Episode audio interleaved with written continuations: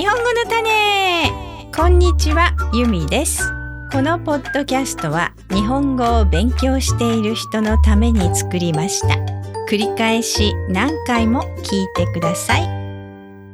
食事の話が続きます。今日もします。皆さんは食事をするとき何を使いますか？フォーク？スプーン？それとも手？私は日本人なのでお箸です。家でもお箸。レストランに行ってももし箸が使えるようならお箸をお願いします。このお箸、今ではアメリカの人も普通に使える人が増えてきましたが、馴染みのない人にとってはただの棒2本です。まあ、鉛筆2本みたいに見えるでしょうね。友人のコロンビアから来た奥さんは、紙をまとめるときに使うものね。なんて言ってました。日本人からすると食べ物を運ぶお箸を頭に刺すなんて、えー、非常識の極みだなと思ったんですがお箸を使わない文化の人たちから見るととても不思議な道具でしょうね。お箸はとっても便利です。慣れればほとんどどんな食材でも口に運べます。フォークでは食材に穴を開けてしまいますし、スプーンだと持ちきれない長いもの、例えばうどんとかラーメンはスプーンでは食べられませんよね。こういう時、やっぱりお箸がいいですよ。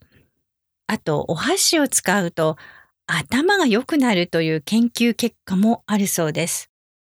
箸は持ち方が独特で指をうまく動かさないと使えません。特に小さいものを挟むときは本当に指先に神経を使ってこう細かく使いますよね。慎重に使いますよね。小さいものを器用に挟んで口に運ぶ。この動作が脳を刺激するんだそうです。これを子供の頃からやるわけですから、まあ、賢くなるのかもしれませんね。IQ が高い国、地域というのを調べてみると、東アジアの人たちがとても IQ が高いそうなんです。東アジア、日本を含んでいます。お箸を使う国、中国、韓国、日本は IQ が高い、賢い人が多いそうです。